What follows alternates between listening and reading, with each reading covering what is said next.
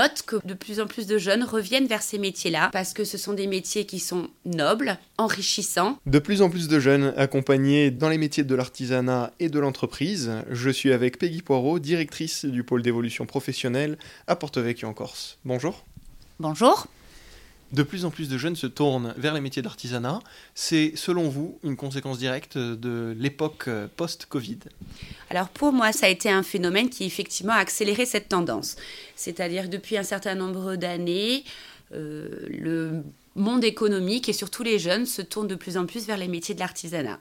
Donc quand on parle des métiers de l'artisanat, c'est essentiellement, nous concernant Chambre de métiers, les métiers du bâtiment, de l'automobile, les métiers de bouche, les métiers de la beauté, esthéticienne, coiffeuse, et euh, j'en oublie certainement, bien d'autres.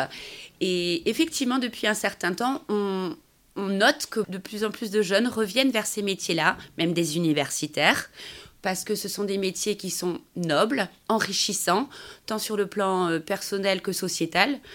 Il ne faut pas oublier que durant la période de Covid, eh ben, on travaillait ce qu'on appelle l'école bleue. On soutenu l'économie du pays, c'est-à-dire les boulangers, les bouchers, les pâtissiers. Euh.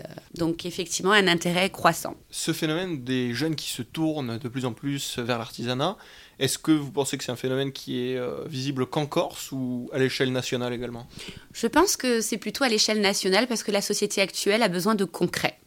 Et je pense que la jeunesse actuelle cherche véritablement euh, à voir le fruit de son travail, c'est-à-dire bah, pour un boulanger son pain, pour un maçon le mur qu'il construit. Et c'est vrai que les métiers de l'artisanat sont des métiers concret, euh, pragmatique, enrichissant, tant pour soi, ce que je disais précédemment, que effectivement pour la société, pour le consommateur en règle générale. Et même au niveau culturel, c'est quand même la reprise, la continuité de tout un patrimoine, l'artisanat.